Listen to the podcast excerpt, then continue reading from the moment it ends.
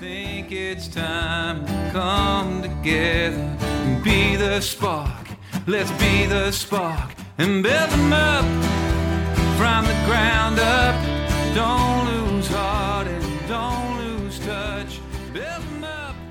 Hi, and welcome to Build 'em Up, where we hear from great people building the health and well-being of rural communities right around Australia. This Build 'em Up podcast is proudly supported by NBN. I'm Claire Fitzmaurice from the National Rural Health Alliance, and in this podcast, we hear from our delegates to the 16th National Rural Health Conference on their motivations to work rurally and their suggestions to improve rural health service delivery. Let's take a listen. Hi, I'm Andrew Coe. I'm Chief Executive of Western New South Wales Primary Health Network. I think working rural is a great opportunity to make a big contribution to the population and to support healthcare professionals that are working in the catchment. What we've seen in some of our catchment is an opportunity for the community to get behind the health professionals, embed them in the service and embed them in the community. A recommendation for me would be to encourage people to move into a rural remote setting to gain the experience that they can get working within that community. My name is Lucy Bliss and I work for James Cook Uni's Central Queensland Centre for Rural and Remote Health in Emerald in Queensland. I love working rurally. Um, we settled in Emerald 12 years ago. I love our town. Rural health delivery got easier with when our CPD improved. There has been an increase in local CPD opportunities, and that really helped us. We didn't have to travel for continuing learning opportunities. Um, networking with other health professionals has also been great for us. We try and get to know as many of the different practicing health professionals in our area, and together we try and all serve the community to reach um, good outcomes together. My one recommendation would be to give incentives to students to work rurally across allied health, nursing, medicine, dentistry. If you could have incentives to study and then train rurally, whether it's reduced fees, extra support when at uni, it would really encourage people to get out of the cities and the metropolitan areas and try rural life. I'm Kim Houghton, I'm the Chief Economist at the Regional Australia Institute. There's so much potential, I think, in, in uh, rural and regional Australia at the moment. I think there's a lot of different uh, pathways that seem to be working. I think we've seen a few examples in places of people who've really taken a lead in connecting those new rural health workers to their community.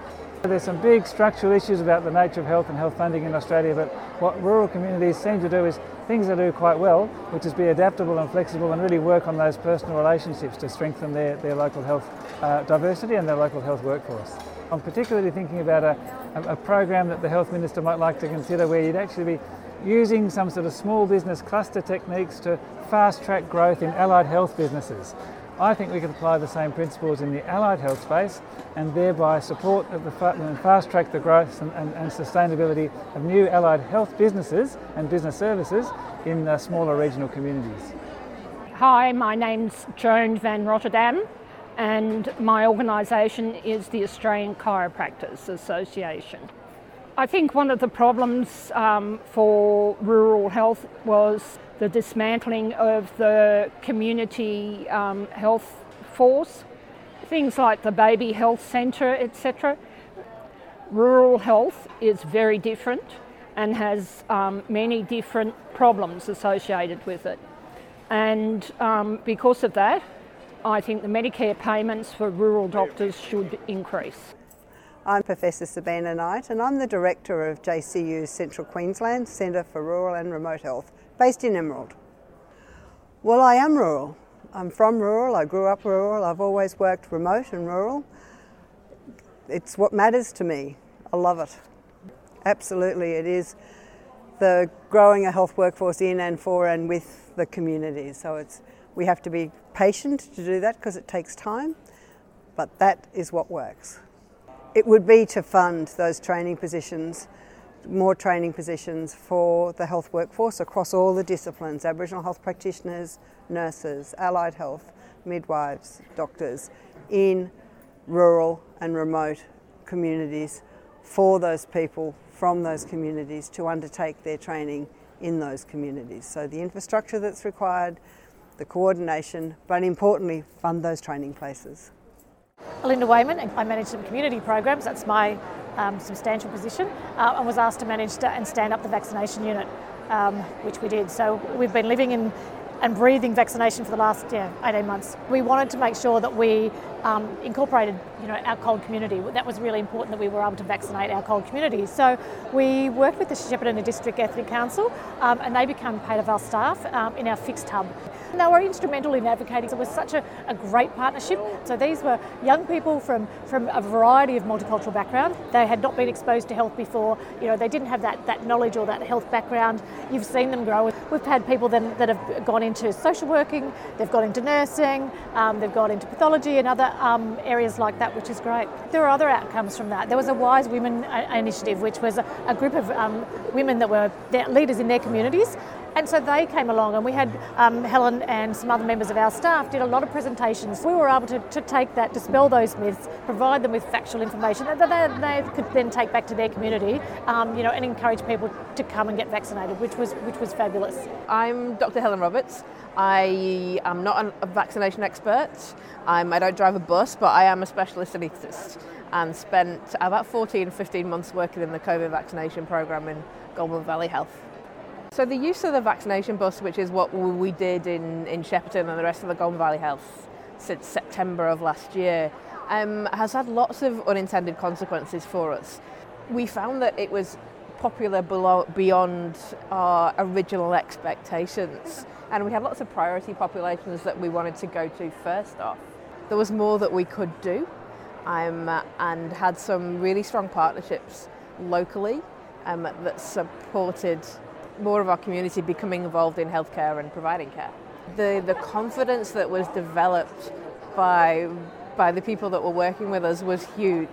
But really importantly, what they did outside of the vaccine centre, what they did when they went home to their family, when they went to community gatherings, they were able to answer questions and answer questions from an informed point of view they would take questions from their community and bring them to us, and we got credibility within those community settings because of our links with those groups. And what we hope is those links continue. The fact that we've now become trusted resources, that the hospital service and the health sector in general is trusted more locally, and that they will come back to us when they need us. My name's Julie Satur. I work for the Melbourne Dental School at the University of Melbourne. My motivation for interest in rural communities is based on my long standing interest in inequality, the significant inequalities for rural people around health, and many of them are social and funding issues. Oral health, as a significant marker of inequality, is particularly important in rural areas because we have all sorts of access issues that arise out of the fact that dentistry is not a part of Medicare. It's time we put the mouth back into the body and started to treat oral health the way we treat our general health. Now, that requires the Commonwealth to step up and put dental care into Medicare. It also requires them to step up and put the same incentives for rural dental workforce. We don't have enough dental practitioners working in rural areas, and yet there are no incentives for them to do so. One of the really important things that did happen a few years ago was a dental and oral health therapist graduate year program that put new practitioners out into rural communities. We badly need to do that again. Further away from the metropolitan area get, the worse this is, and it's multiplied in Aboriginal and Torres Strait Islander communities. I would advocate for an oral health therapist in every residential aged care setting because they can extend the capacity of the system to work and they're very preventively oriented practitioners. The capacity of rural and particularly remote areas to host students is constrained by their workforce shortages. So I would call on the federal government to look at dentistry like they do with medicine and nursing and put the same sort of incentives and funding packages in place. We need to train as many oral health therapists as we do dentists, for example. They are workforce capacity expanders. They work to reduce demand with their preventive approach and to increase um, uh, supply. Marianne St Clair, Simbani Research. We need to reverse the MBS changes implemented on the 1st of July this year. For a lot of our people, this is just going to be a disaster.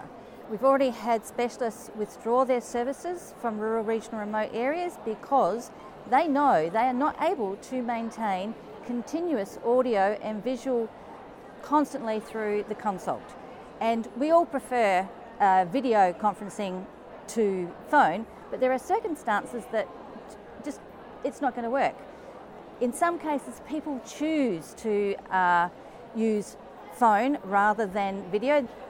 Both our clinicians and our uh, consumers often don't have access to reliable internet. So the intention was to increase the amount of video conferencing done, but it's really widened the gap between health service delivery between urban and rural, regional and remote. So we need these changes reversed ASAP.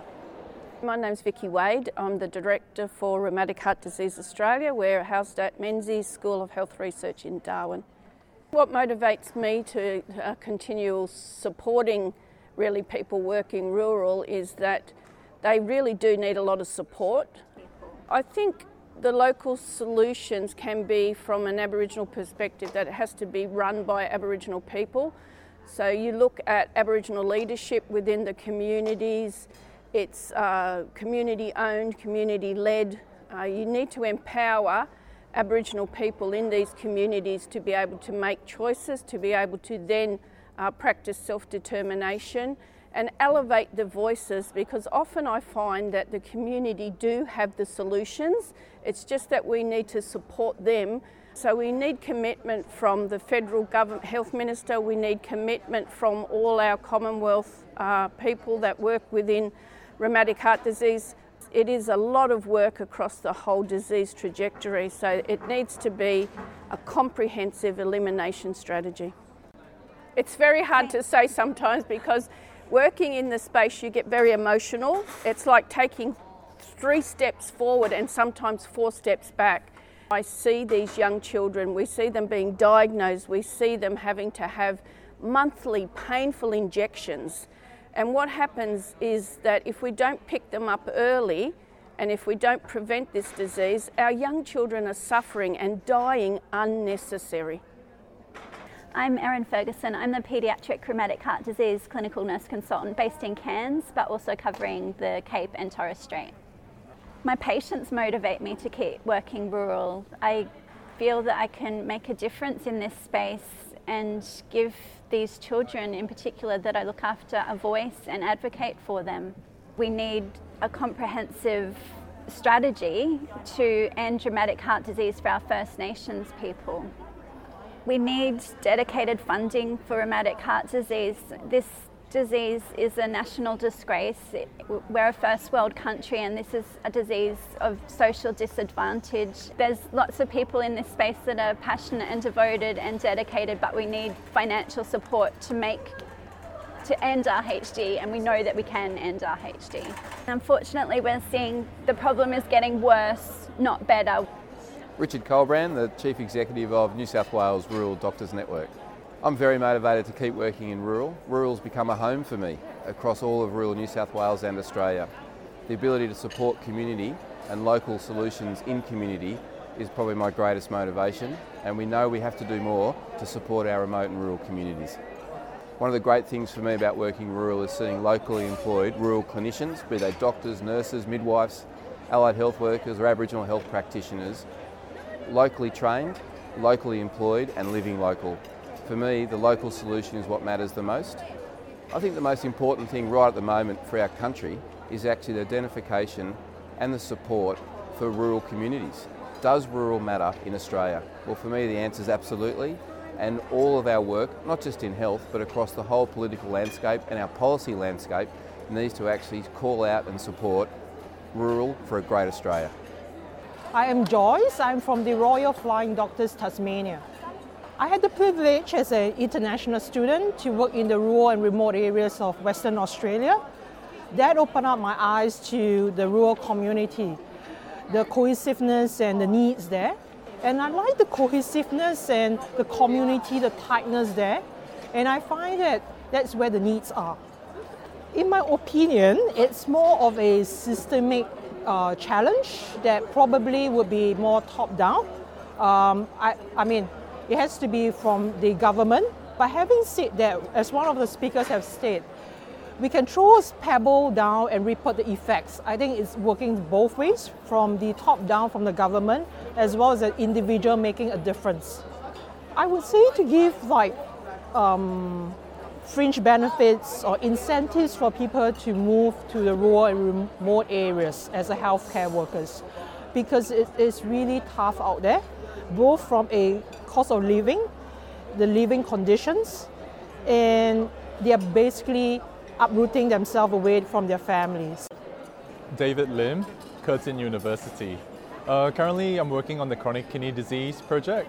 You really need better quality data, and so that at least we have the platform or all the information that's perhaps you know even standardized if that's possible, that it's useful to us uh, uh, researchers as well as clinicians. That it can be used effectively for the health and uh, the benefit of, of the whole population out there. Recommendation to the Federal Minister for Health probably be uh, for standardization for better health records uh, in terms of collection as well from across primary health data and tertiary data Mike Stevens, I work for the National Aboriginal Community Controlled Health Organisation, NACCHO. It would be to listen to the Aboriginal Community Controlled Health sector uh, and respond to their needs. Um, and what we're hearing uh, from my perspective is that uh, they need um, more medicines expertise embedded within their clinical services and that's why we think that uh, there should be funding for a national program uh, to integrate pharmacists into ACCHOs. I'm Benina Rabai and I'm the Vice Chair of the National Rural Health Student Network. What motivates me to keep working rural is the ability to give back to my community on a more tangible scale. My name's Nicola Murphy. I'm the National Vice Chair Internal for the NRHSN in 2022. As someone who comes from a rural background, I'm really keen to be part of the solution that I was faced with as a child um, and I've received an, quite a number of supports um, through med school uh, to support me on this journey of becoming a rural doctor, uh, which I'm looking forward to doing. My name's Josephine Canseri and I'm a fourth year medical student with Western Sydney University based at the Bathurst Clinical School. I think having that exposure that I've had in Bathurst, the doctors that work rurally seem to have a genuine connection and want to be there with the, for and with their patients. And I think that's an art of medicine that I feel has been lost in the metropolitan sector. But I've grown up metropolitan my whole life, but I have farming roots and I think I want to connect back to that. Cara Gove District Hospital, Northern Territory. Really, I think it's the cultural experiences, the friendships that you make with your colleagues, the variety of work. Like I've worked 12 years in the same hospital and I've never had the same day twice, just with the variety that you have. Your colleagues really do become like your family. You've been through so many shared experiences together that we've got such strong connections and such loyalty to each other and also respect for each other. I think it's really important that incentives that are out there for individual professions are open to all professions because there's so many different health professionals that work in rural and remote areas and it creates inequality when one profession, such as medical officers, are eligible for allowances and incentives and upskilling that the rest of us aren't eligible for. Hi, my name is Chris Giles and I'm from the Portland community in Victoria. It's time for the Federal Health Minister to actually listen to local people. What we hear is a platitude falling off the lips of our politicians and senior key stakeholders that a postcode should not define your health and well-being. But in reality, it does define our health and well-being in the current circumstance. What I would like to see happen is that the local voice is listened to um, and really heard by the people that can make a difference to our reality of living in the rural sector. We need our funders to look at what we're doing. We have very innovative and well thought out models that we are implementing with no funding at all because that funding is being moved into centralised and urban environments instead of funding our grassroots initiatives. So I implore you to listen to our local senior leaders and clinicians because we have the answers, we can grow our own solutions, and we can change it up to ensure that we're not continually doing more of the same. If we do more of the same, we will simply get the same result, and it's time for change. Thanks to our delegates for giving us their feedback. It was an absolute pleasure hearing your stories about courage and resilience and the wonderful partnerships you have built. Thank you for the suggestions to uplift rural healthcare delivery and for highlighting that this needs stronger commitment and comprehensive strategies. Think it's time to come together and be the spark. Let's be the spark and build them up from the ground up. Don't lose heart and don't lose touch. Build them up to stay in the fight. Gotta keep the hope in the country alive.